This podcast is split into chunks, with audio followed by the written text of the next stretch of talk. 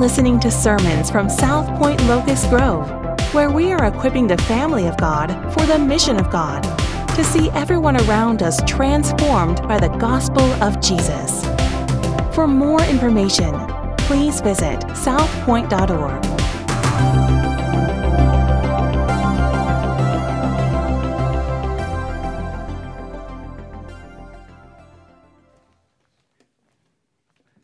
As we go through the Gospel of Luke, we find ourselves in Luke chapter 8 this morning. We're going to be looking at verses 1 to 21. Um, and it, Jesus, again, is talking about the kingdom. And we understand kingdoms. We understand kings. Human history is built and understood around the reality of men who would be kings over kingdoms.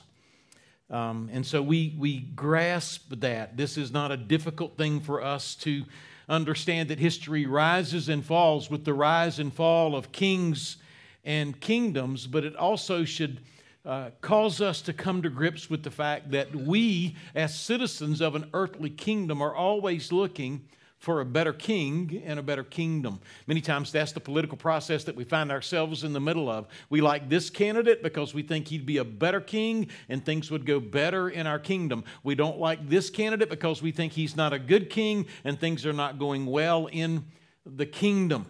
The fall has caused us to long for a better king and a better kingdom. And ultimately, what we're looking for is the King of Kings, who is Jesus Christ, and the kingdom of heaven. And so, enter humanity. Jesus Christ comes to the planet. He's born in human flesh. Once he goes through a time in the wilderness, he now steps onto the scene of humanity and he proclaims this message Repent, for the kingdom of heaven is at hand. Repent of all the value systems, of all the things that you believe that are wrong. Repent of all the things that you have attached your heart to and come and be a part of my kingdom. The king has come and he is now establishing a kingdom. But here's the confusing thing about the kingdom of heaven. We want a king that's going to overthrow the political party that we don't like, right? The Jews wanted a king that was going to overthrow Rome. We want a king that's going to knock down all the institutions and structures that are opposed to the things that we believe. We want a king, kingdom of brick and mortar. We want a kingdom of personalities. We want a kingdom that marches forward and overthrows our enemies. And Jesus says, I'm coming with a completely different kind of kingdom. My kingdom is not like the kingdom of this world. My kingdom is not a kingdom of brick and mortar. My kingdom is not a kingdom of great orators and fantastic men with leadership abilities. My kingdom is not even a kingdom that could, could potentially change or shape the circumstances of your life for the better. By the way, we tell people, hey, come get in this kingdom, everything's going to go your way. No, his kingdom is not the kind of kingdom that makes your life better or your circumstances better. You see, the kingdom of Jesus Christ is a kingdom of the heart. Jesus Christ will not change everything around you when you come into his kingdom. But Jesus Christ will change everything inside of you when you come into his kingdom. And it's difficult for us to get from the material world that we live in, our desire for power, our desire for materialism, uh, our desire for the good things of this world. It's difficult for us to get from here and the infection that we're all plagued with of the prosperity gospel to a place where being in Christ may mean that I will suffer. Being in Christ may mean that I live in bad circumstances, may mean that things go from bad to worse. But being in Christ's kingdom means that my heart is radically transformed, that I have a new heart. The kingdom of Jesus Christ is a kingdom of the heart. Why is it a kingdom of the heart? Because people in the kingdom are not attaching themselves primarily to ideology, although there is ideology in the kingdom. There are value systems in the kingdom, there is worldview in the kingdom, but all of that grows out of our relationship with the king. We miss that. We miss that. His kingdom is a kingdom of the heart that grows out of our relationship with Him. Therefore, if we are going to be in the kingdom, what we're going to see this morning in this text is this that people who are part of the kingdom hear the king speak. And when the king speaks, it doesn't just enter your ears and your head, but it enters your heart. The good news of the kingdom, the word of the king interacts with our heart. And so, if we were going to look at one main thought today, is this how you hear the word of God changes everything. How you hear the word of God changes everything. Luke chapter 8, beginning in verse number 1. Soon afterward, he went on through cities and villages, proclaiming and bringing the good news of the kingdom of God. It's a, it's a new day. It's a new life. It's a new world. It's the kingdom of life. Jesus Christ comes. He's going to offer himself as a sacrifice. He's going to pay for our sin. He's going to reverse all of the impact of the fall as it relates to our heart and our standing before a holy God. He's going to rise from the grave victorious over sin. He is currently seated at the right hand of the Father. He is coming back. This is good news. This is where we need to put our hope this morning in the gospel. He's proclaiming the good news of the kingdom of God. Now, it's interesting. We, we get a, a little uh, circumstantial information here.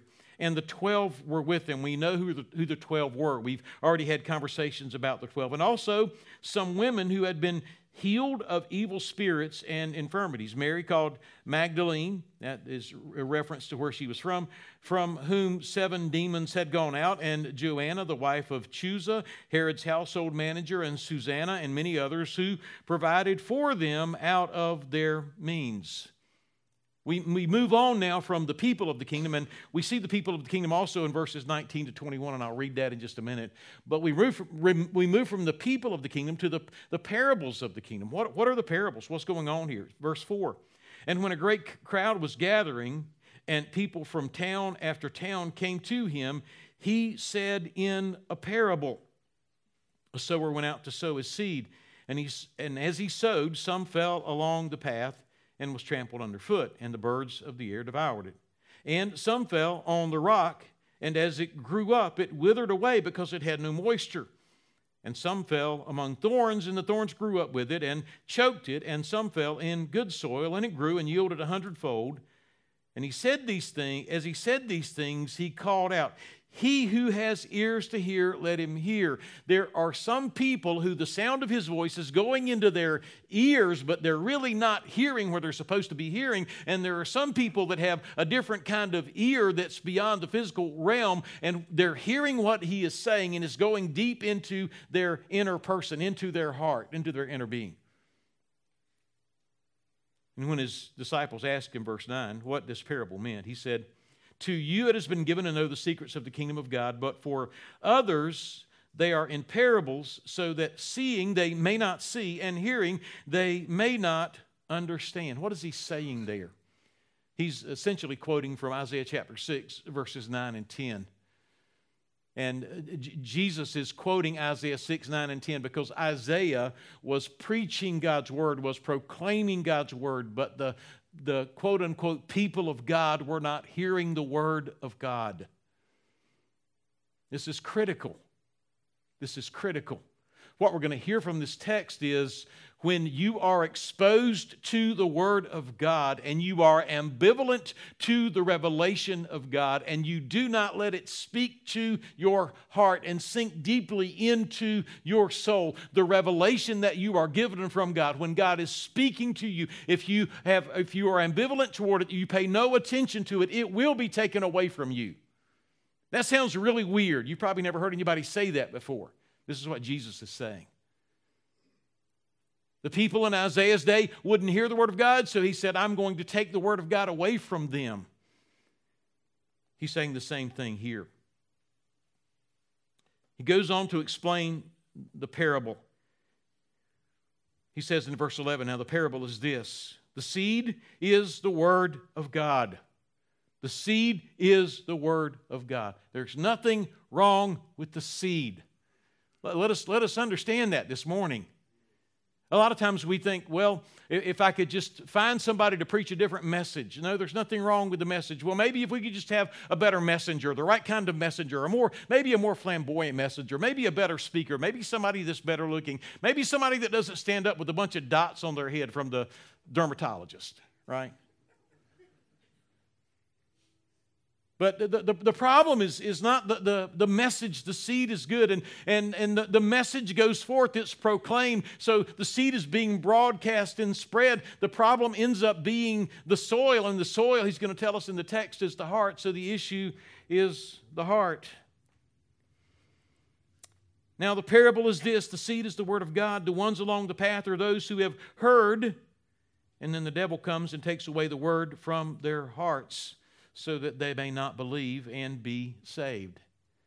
The path that he's talking about is probably the path between the rows if you've ever been out in a field and you've seen where somebody walked along or the tractor drove along nowadays and the tire the, the tractor tires go in the rut but the dirt is mounded up and you've got the seed and it's planted. It wasn't exactly like that. There was this hardened path that they would walk down and when you walk on a path and you beat down a path a, a, a, a pig path somebody might call it just a path that's walked on over and over again the soil on that path becomes very hard and you could put anything on it that you wanted to. Even water wouldn't soak into it He's saying there's this path that, that has so much activity, that's, that's got, got so much communication on that path that just one more uh, means of communication is not having any impact on it. That's, that's one type of soil that's, that's, that's hardened. They've heard the devil comes and takes away the word from their hearts so that they may not believe and be saved. He moves to a second heart condition. And the ones on the rock, he's talking about uh, a layer of perhaps uh, limestone beneath the dirt. So you don't really know what's beneath the dirt, but there is this thin layer of dirt I don't know if you've ever been to Jackson and you've passed by where the old First Baptist Church used to be there, but um, it's a tan building. It's for sale. It's been for sale forever. But if you look back at the education building, I see it every time I pass by, there are weeds growing up from the roof of that building. Looks like probably a flat building, a tar roof, or rolled roofing. I'm not exactly sure what it was, but there's probably a thin layer of dirt there, and those weeds will begin to grow up, but then they start trying to find somewhere to take root, and they don't have anywhere to take root because there's this, this difficult surface that is impenetrable beneath it. So he's telling us about this soil that has this rock just beneath the surface. And the ones on the rock are those who when they hear the word, receive it with joy. This is amazing. But these have no root. They believe for a while and in a time of testing fall away. Things get difficult and they fall away. Verse 14.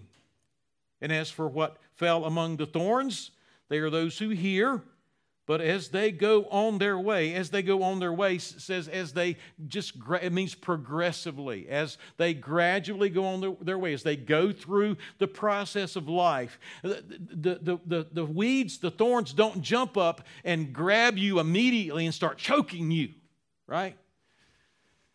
They just kind of grow up, they kind of weave their way around the other plants are growing, they're weaving their way around, and all of a sudden, ultimately, at some point, at just the right time, the, the weeds are going to choke out the good plant and squeeze the life out of it. That's what happens when you plant a garden, for those of you that uh, are familiar with those kinds of things. The thing that does the choking are the cares and riches and pleasures of life. There are things that we are trying to satisfy our heart with that never satisfy our heart, but we give them weight and we give them value, and it causes us to miss the value. It diminishes the value of our soul, of our heart, and their fruit does not mature. Verse 15, the fourth kind of soil. And as for that in the good soil, they are those who, hearing the word, hold it fast in an honest and good heart and bear fruit with patience. The text is obviously about the Word of God, the text is obviously about the heart. I'm afraid we don't make those connections often enough. Jesus continues with the same theme, by the way. Look at verse 16. He, he's he's going to draw down here and help us understand exactly what he's saying. No one, after lighting a lamp, covers it with a jar or puts it under a bed, but puts it on a stand so that those who enter may see the light. He's talking about the Word of God. Those who receive the Word of God in their heart are not going to hide the Word of God. They're going to receive it, and it's going to be transformative in their life. For nothing is hidden that will not be made manifest, nor is anything secret that will not be uh, known and come to light. Therefore, listen to what he says. He's talking about the heart, he's talking about hearing the Word of God. Take care then how you hear. This is the point of the passage. Take care. Be careful how you hear. I don't know what's on your mind this morning. You could have a million things on your mind, and you could have a million things that you believe are more important than what you're doing this morning. There could be a million things that you think are more important than God speaking to your heart. He said, Be careful. Be careful. It may not be that you don't need God's word. It may be that your heart is hardened. It, it may be that you have let the cares and pressures of this world make your heart insensitive to the truth of God's word. It could be that, that pleasures and just being enamored with the value system of this world have choked out your understanding of how desperately you need. And so you're like, man, I've got a million things on my mind. I've got a million more important things that I need to be doing this morning and not hear. So he says, verse 18, take care then how you hear. For to the one who has, more will be given. What is he saying? To the one who hears the word in his heart, more of God's word and greater clarity regarding God's word or God's speaking or what God is speaking about is going to be given to us. That's what he's saying.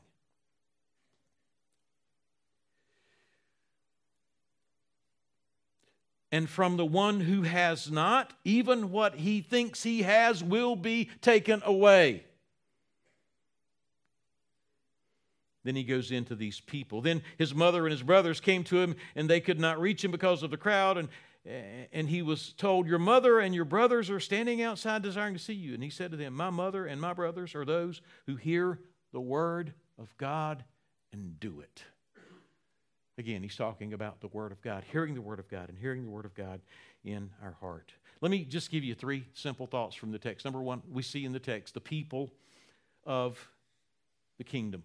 The people of the kingdom. He gives us that in verses 1 to 3. He gives us that, that in verses 19 to 21. The people of the kingdom. Let me just say several things about the people of the kingdom. Number one, kingdom people are part of an unchanging mission.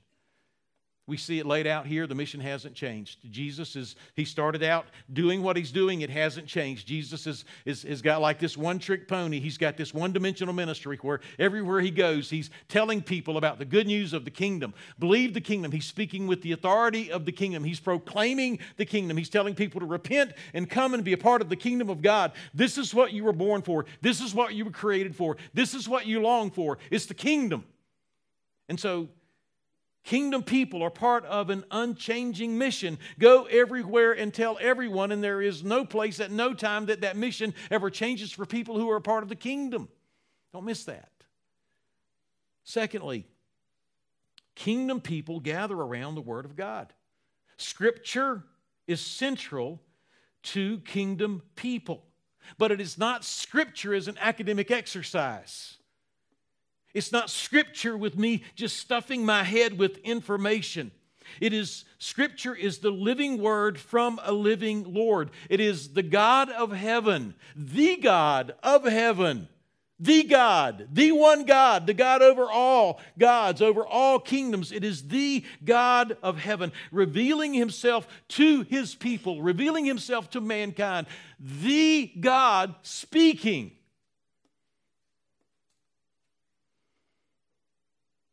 kingdom people gather around the Word of God to hear and to connect and to comprehend not only information, but to understand who God is so that they can have a relationship with Him and to understand how God desires to have a relationship with us. Kingdom people gather around the Word of God. Thirdly, kingdom people will shock the religious establishment. Kingdom people will shock the religious establishment. Jesus surrounded himself on purpose with unlikely people, uncommon people, and in many cases, unwelcomed people. We know that his disciples and his followers were not high character, high capacity leaders. They were not trained or recognized by the spiritual or religiously elite. They were not theologians. In fact, quite frankly, they were emotional, they were impulsive. They, in some instances, were irrational, and we know they were looked down on and despised, particularly by the religious crowd. We also know the text points out, and I think Luke goes to great pains to tell us not only were the disciples there, sort of as an afterthought, but he also d- dives into the fact that there are some women there that are following Jesus. And this is radical, this is transformative. Jesus has a completely different view of women than the religious establishment or the cultural man. And by the way, if you want to know how to treat a woman, look at the way Jesus treats women. We never find anywhere in Scripture recorded that any woman ever said anything derogatory about Jesus, but at every juncture of Jesus' ministry, women were there. You say, well, what, what does that mean? It just means what Scripture says. Uh, uh, the rabbis, and many of us have views that are consistent. Not, I'm not going to say us because I don't. Many men have, have views that are consistent with rabbis, that they, don't, they didn't even believe women should be taught the Word of God. They put women on a different level. Women are created in the image of God and men, it's, it's high time we understand that they have, uh, uh, there, there is absolutely spiritual equality. I'm not closer to God than, and, and supposed to be closer to God and somehow in a, close to God in a way that my wife can't get close to God. Jesus brings these women uh, uh alongside. It's right there in the text. That's why I'm uh, dealing with it.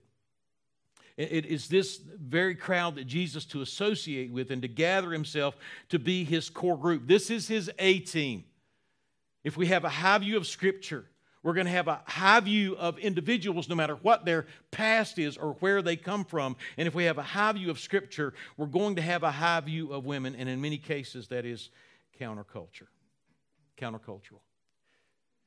This passage opens with, the, with identifying Jesus' most faithful followers and most sacrificial supporters, and the truth is, they would be perceived by most as the weak, emotional type.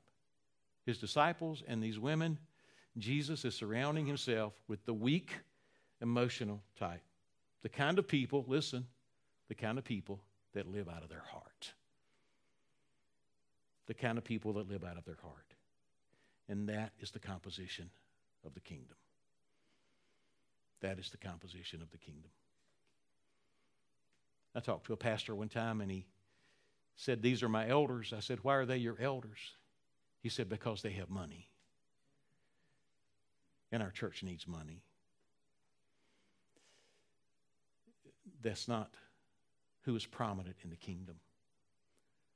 Well, who, who are these people? Are they the, the, the erudites, the, the, the theologians? Who are they? Jesus is intentionally surrounding himself with people who are able to get in touch with their heart. This is the kingdom. Also, indicative in this text in shocking the religious establishment. Kingdom people are overtly broken people. Kingdom people are overtly broken people. And until we come to grips with our brokenness, we will never see the need for the power of the gospel of Jesus Christ. Until we come to grips with our brokenness, we will never experience his power. A woman possessed with seven demons. We know people in the kingdom certainly have a past, but we go down to verses 19 to 21 and we also see that they have a present that gives them a new identity and they're living out of that new identity because of the finished work of Jesus Christ. The, the fourth thing, and I've said a lot of things, so there's probably more than four, but I'm going to try to keep uh, on with my outline here. Kingdom people use their physical resources for spiritual outcomes. Kingdom people use their physical resources for spiritual outcomes. Well, we, we see it in the text who provided for them out of their means. There was something about these people that understood the value of spiritual things. I've told you before, as a pastor, you struggle your whole life with being viewed by other people, and particularly in a man's world, as being someone who has nothing that is uh, barterable, nothing that is nothing that you can negotiate with, because I don't sell anything, I don't make anything. I just stand up and talk. Just stand up and talk. And what's that worth? It's not worth what it's worth to nail a shingle on a roof or whatever else anybody does. But when something transforms our heart, we come to grips with the fact that our spiritual life is more valuable than the physical world. We also come to grips with the fact that I want to take my gifts, my resources, my abilities, and I want to invest them in this eternal kingdom, this everlasting kingdom. I, I love Galatians 6, and I'm going to just turn there briefly as, as, um, as, a, as a challenge for, for your heart and your understanding. Listen to this Galatians 6 6. And he's, he's dealing with relationships, he's dealing with bearing one another's burdens. Um, he says, Let the one who is taught the word share all good things with the one who teaches. You say, Well, you want us to give you something? No, we just had pastor appreciation and, and uh, I'm paid well, and y'all are a generous people. So I'm not up here to beat you up. I'm up here to say thank you. I'm up here to say praise God. I'm up here to say it seems like quite a few people get it. I'm thankful for that. But don't just do it out of a dead habit. Don't just do it because you're scared you're going to have a flat tire on your way home if you don't give. That's where a lot of people are. Do it because you recognize your soul has value. Do it because you recognize your heart has value. Do it because God sends those in spiritual leadership to care for your soul. And that's, that's very valuable. Listen to what he says. Let the one who is taught the word share all good things with the one who teaches. Now, this is interesting. We go to this verse a lot, but we skip the first one. Listen. Do not be deceived. God is not mocked, for whatsoever one sows, that will he also reap. For the one who sows to his flesh will from his flesh reap corruption, but the one who sows to the Spirit will from the Spirit reap eternal life. Believe it or not, that is in the context. Check it out. It's in the same paragraph as him saying, Hey, those of you that have physical resources, share with those who are leading you spiritually in caring for your soul. And if you don't, all you're doing is living for the flesh, and from the flesh, you're going to reap corruption. But if you will take your physical resources and invest them in spiritual truths and in the lives of those that are teaching you the word, then you will receive the spiritual reward.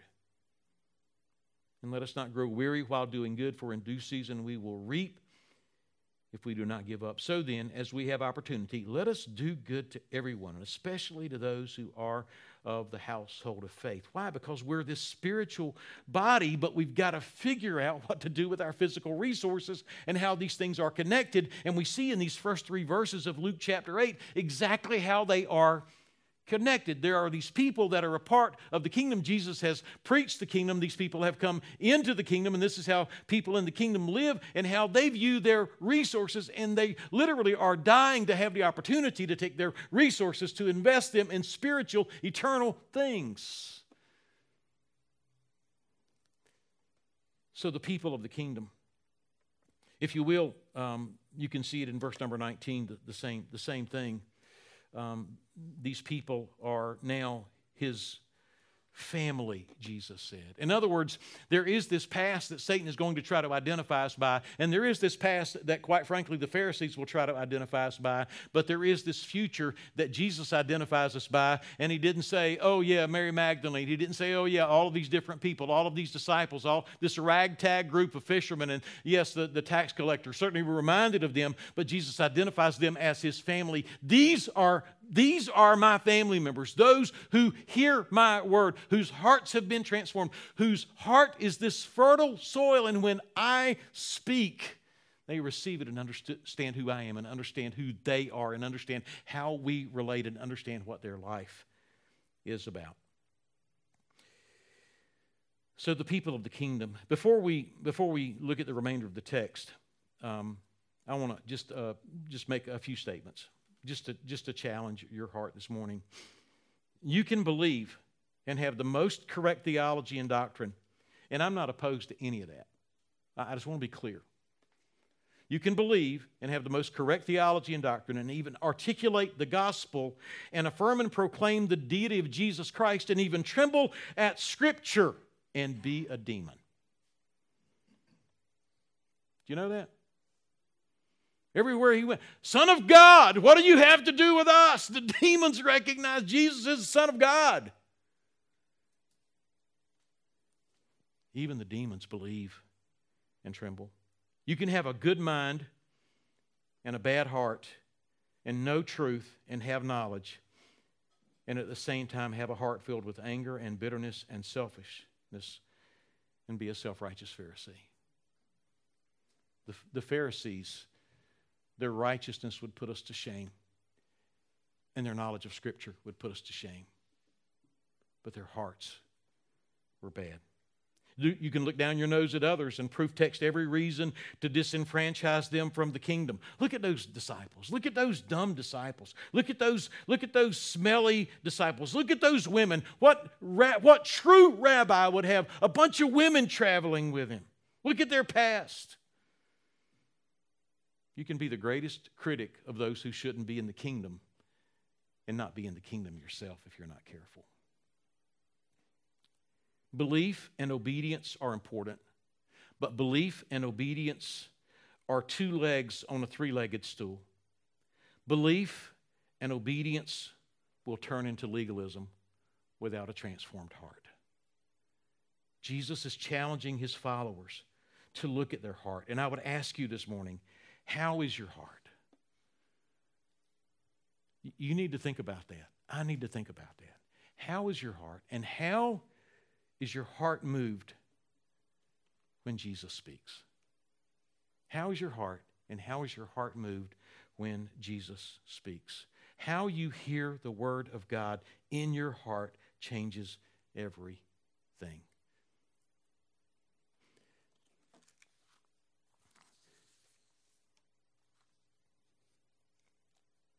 Have you heard the Word of God in your heart? Let me just say for clarification.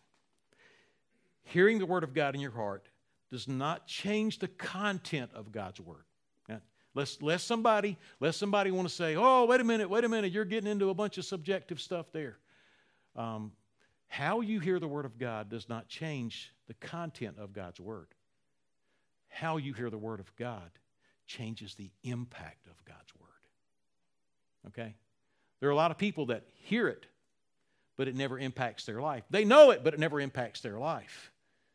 But when the Word of God is heard in our heart, it impacts our life. So, how hearing the Word of God in your heart does not change the content of God's Word. I'm not talking about you making something up.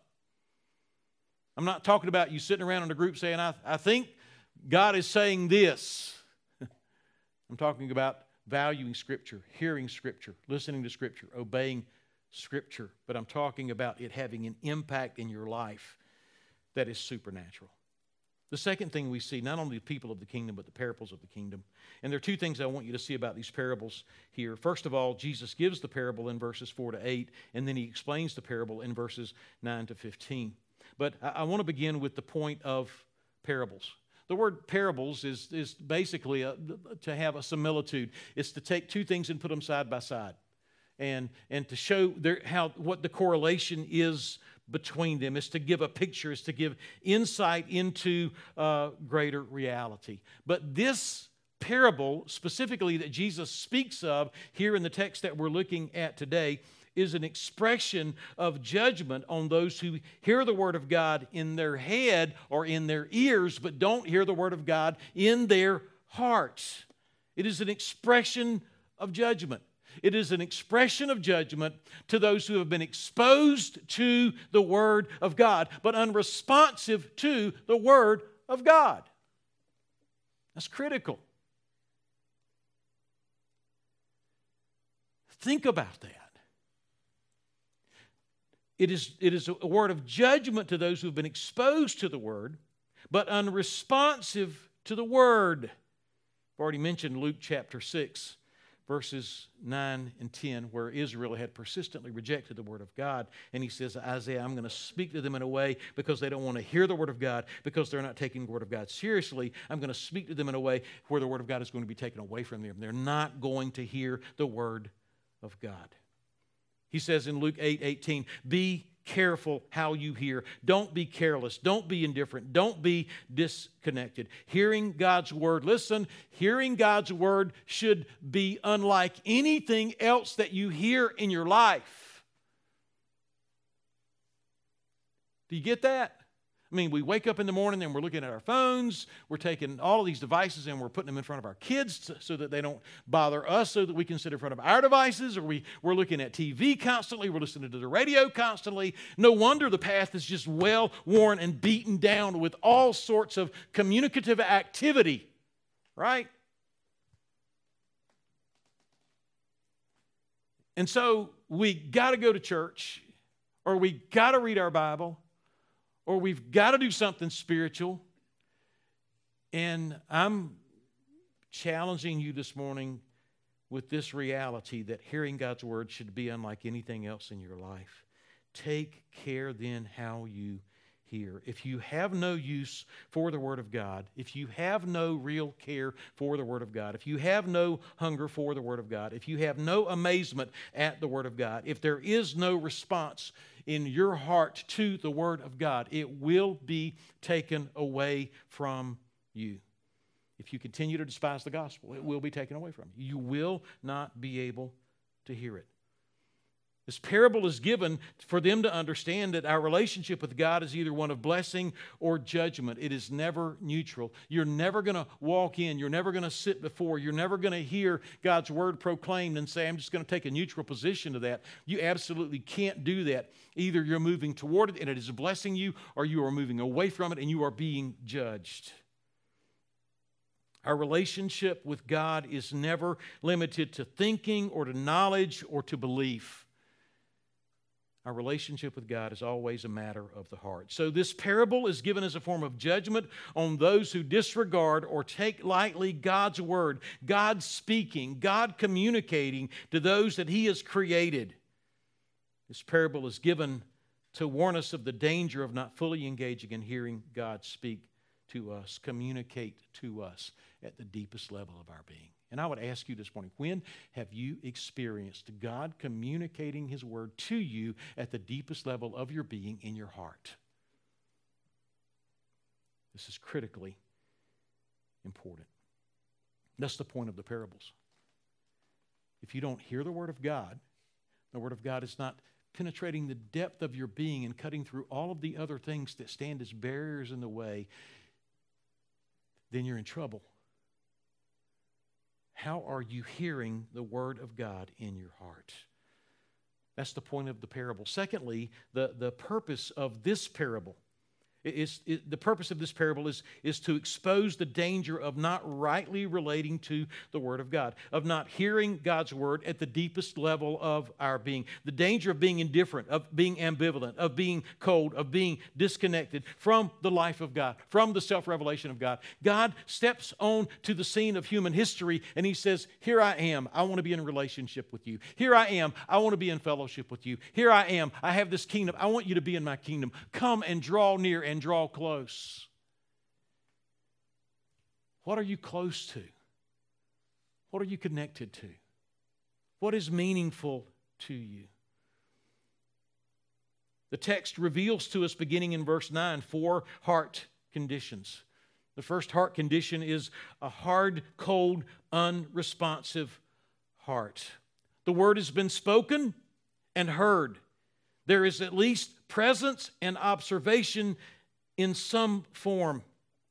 I've already said there's nothing wrong with the message, there's nothing wrong with the messenger, there's nothing wrong with the method. The problem is the soil, and the first soil that he talks about is a soil that is experiencing a lot of traffic, that is packed down, that cannot respond, that the seed will just sit there on. And he tells us in the text, the explanation, not the birds are coming, but Satan comes and he grabs the seed and he takes it away so that the person can't receive it and believe the gospel.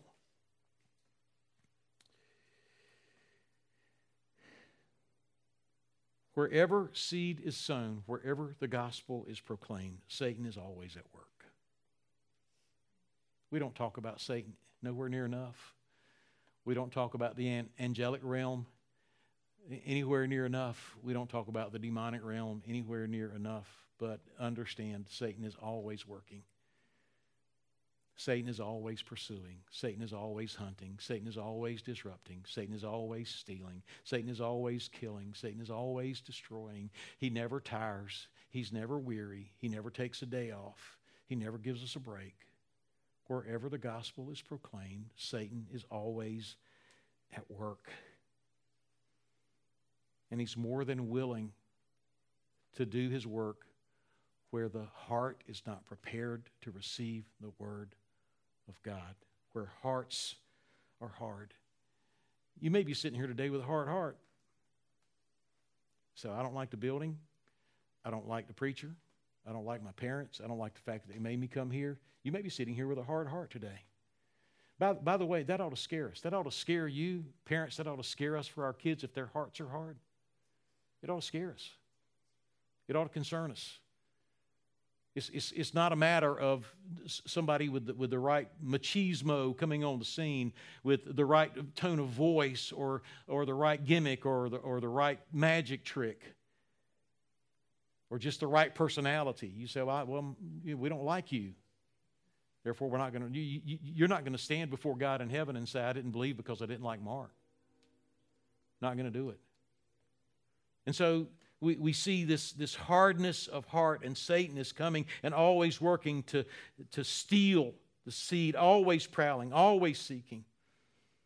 Wherever the seed is sown, the gospel, wherever the gospel is proclaimed, Satan is at work.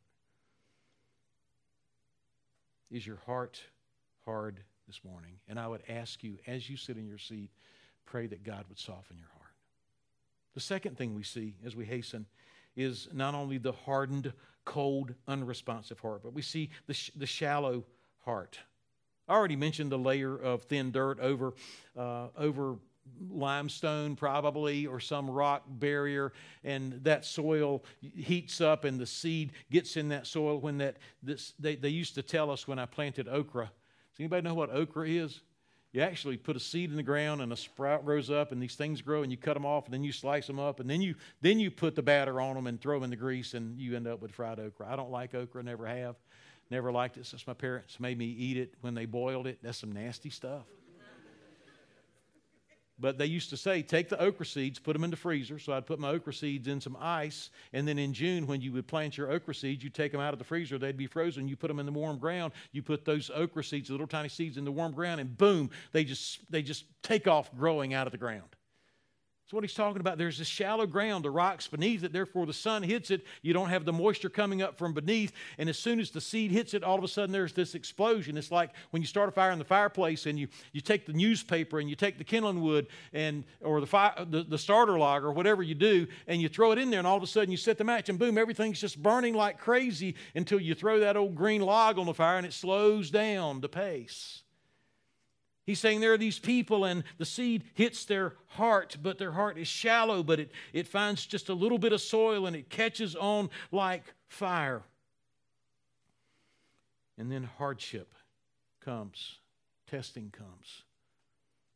Philip Ryken said it's important to be honest about the hardships of the Christian life. Can I be honest with you? If you've never believed the gospel, Jesus said, If any man will come after me, let him deny himself and take up his cross and follow me every day. I want life to be easier. I do. Every day, I want to wake up and have a problem free day. I do. I want my car to run the way it's supposed to run. I want my wife to act the way she's supposed to act. I don't want the leaves to fall on the trees. I just blew the driveway off yesterday. I don't want to have to dry, blow it off today. I want my team to win their games. They lost yesterday. I mean, I just want to get up every day and life go the way it's supposed to go. But believe it or not, anybody that lives on this planet, life is not going to go the way it's supposed to go. And when you become a Christian, it doesn't make life go the way it is supposed to go. In fact, let me just tell you if you believe the gospel and become a follower of Jesus Christ, life is going to be more difficult.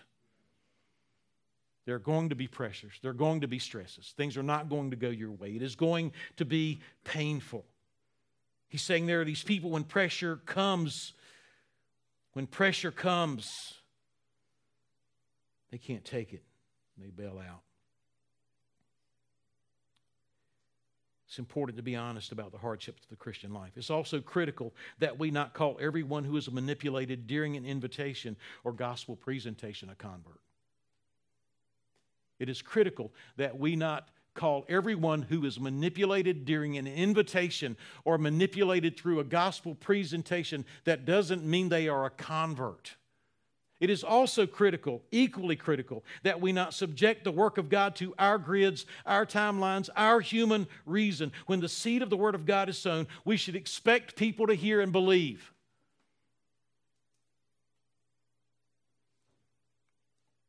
The danger of a shallow heart. Thirdly, the danger of a preoccupied, divided, distracted heart. A heart that tries to synthesize the gospel with our worries and our idols. The heart that tries to synthesize the gospel with our with our worries and our idols. I already mentioned the text tells us that these people are going on their way over the process of times. Worries, riches, and pleasures don't make a sudden assault. Please hear me. I've been pastoring for 40 years.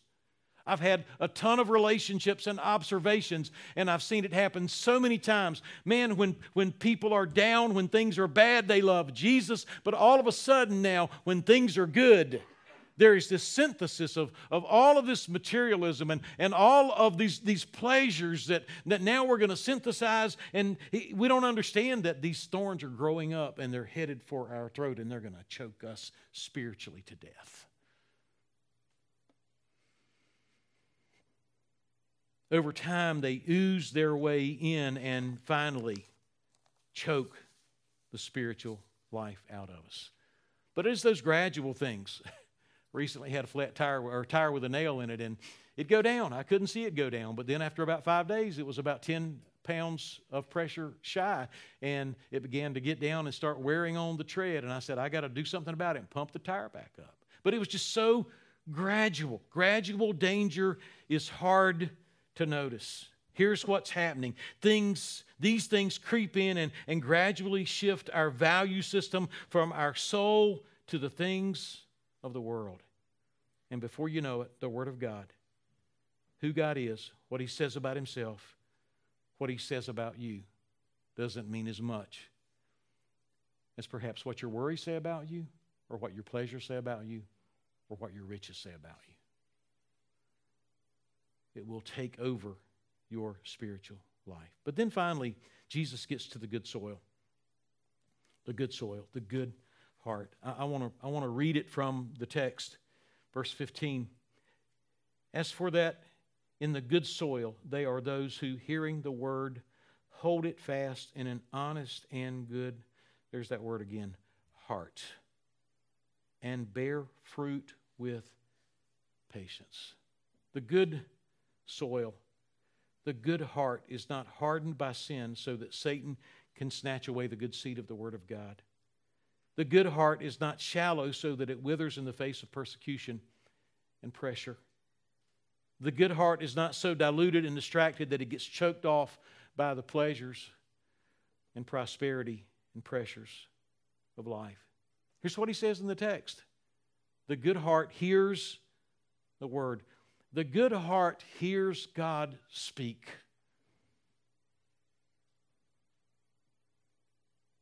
gives weight to the one who is speaking. The good heart gives value to the one who is speaking. The good heart gives weight and value to what is being said by God, not just in their hearing, not just in their head, but at the depth of their soul, in their heart. So the good heart hears the word of God. The good heart holds fast to the word of God. There are a lot of things that we can see come and go that we can release, but the good heart holds fast to the word of God. The good heart says this is of supreme value. God speaking to me, God communicating to me, me in conversation with God. I hold fast. This is what I cling to. This is what I hold to when all else fails. Is God's word. And it is an honest and good heart. A good heart deals with the highest of spiritual issues in the deepest part of our being the heart. The heart. And we avoid that. I hate to tell you, but when you start dealing with issues of the heart, you do have to deal with issues of feeling. I don't hate to tell you that because, quite frankly, just to be honest with you, when we start dealing with issues of emotions and we start dealing with issues of feeling, those are the places that we feel the most alive. When we start dealing with the heart, we are dealing with that feeling stuff, that emotional stuff, that stuff that we feel like to be a, a real man, uh, a, a, real solid person. You have to uh, avoid that. But Jesus gets right to the core, He gets right to the heart. If you don't hear Him in your heart, you really don't hear Him at all.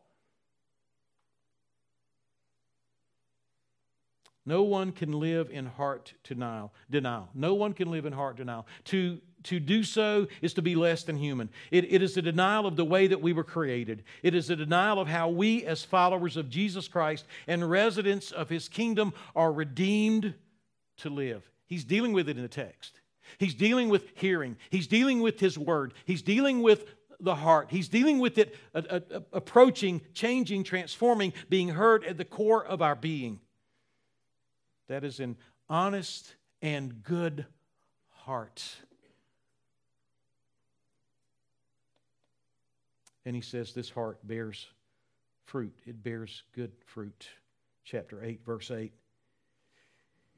And bears fruit, he says in verse 15, but if you look at chapter 8 and verse number 8, he says, And some fell into good soil and grew and yielded a hundredfold. Here are the principles of the kingdom, verses 16 to 18, and, and I'm done. Number one, in the kingdom, when God speaks, it is received, it is responded to, it is released. That's what, that's what he's saying. Revelation in the kingdom, revelation is given, revelation is received, revelation is responded to, revelation is released. The revelation of God, the Word of God, the life giving, light giving Word is intended to be received in the heart, transforming the heart and being released from the heart, bearing incalculable fruit. It is not intended to be locked away in a different compartment and restricted. This is human nature. This is common sense. This is not the heart. That's what, that's what he's saying about this candle. He said, you don't, you don't walk into the room with a light and say, all of a sudden, I don't want anybody to be able to see, so I'm going to take the light and I'm going to put it under the bed. I'm going to put it under a bushel. I'm going to hide the light. No, we're going to come in with the light and we're going to let the light be seen because the light is then going, going to illuminate people and lives are going to be touched and lives are going to be changed by the light when they can see. So common sense says you don't do that to a light. Common sense, sense says you don't do, do that with the good news of the kingdom. It, the, the principle of the kingdom is this revelation is given, it is received, it is released. That's what he's telling us in verses 16 to 18. But he would also be very say, be very careful about how you hear the word of God. He makes it clear the one who hears in his heart will be given more and more and more, and it will be clearer and clearer. But if your heart is hard, if your heart is fearful of what following Christ might cost you, if your heart is preoccupied with the worries and pleasures and trinkets of the world, then these things will choke out the Word of God. They will choke out what you are even hearing remotely and will be taken away from you.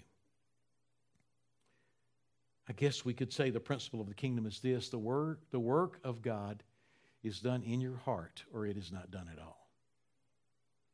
The work of God is done in your heart or it is not done at all. So I ask you, as we close, or I make a statement, I'll ask you some questions. How you hear the Word of God changes everything. Listening listening, especially to God, is critical. How you hear the Word of God changes everything. Listening, especially listening to God in our hearts, is critical. Secondly, what could be accomplished in the kingdom if those who say they lived in it really believed that it was valuable? What could happen in the kingdom if those who say they live in the kingdom really believe that the kingdom was valuable? These, these people that follow Jesus said, We're going to take our resources, we're going to invest it in the kingdom. Why? Because they believe the kingdom was valuable. Thirdly, how is your heart moved when God speaks? How's your heart moved when God speaks? How's your heart moved when you read Scripture? How's your heart moved when you've memorized Scripture and it comes back up? How is your heart moved when the Spirit reminds you of something that God has said? How is your heart moved when the Spirit's leading you according to God's Word? Has your heart ever been moved? Have you ever heard God speak in your heart? I need that. You need that. We need that. And if we don't get that, there's a, there's a huge part of us, if not all of us, the spiritual part of us is really dead.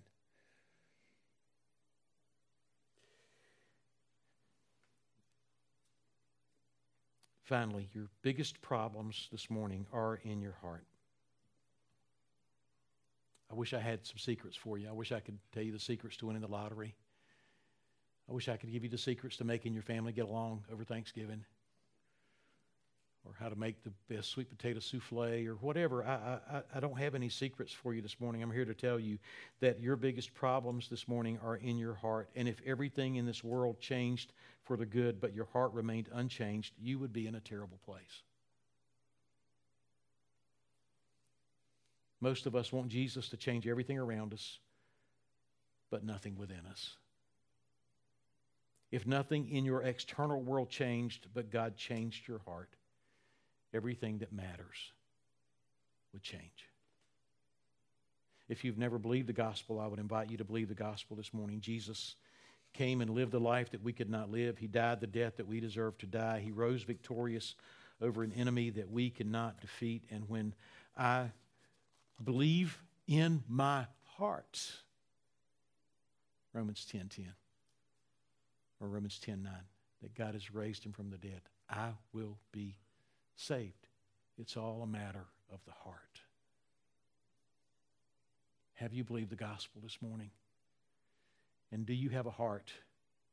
Do you have a heart that is hearing when God speaks, that is absolutely critical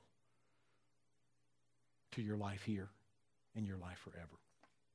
If you've never believed the gospel, come to Christ. If you say you have or think you have believed the gospel, I would ask you this morning to examine your heart. And I want to tell you that if you're not engaging your heart, if your heart is not being impacted by the Word of God, you're missing the point of being a Christian. You're missing the point, if you are one at all.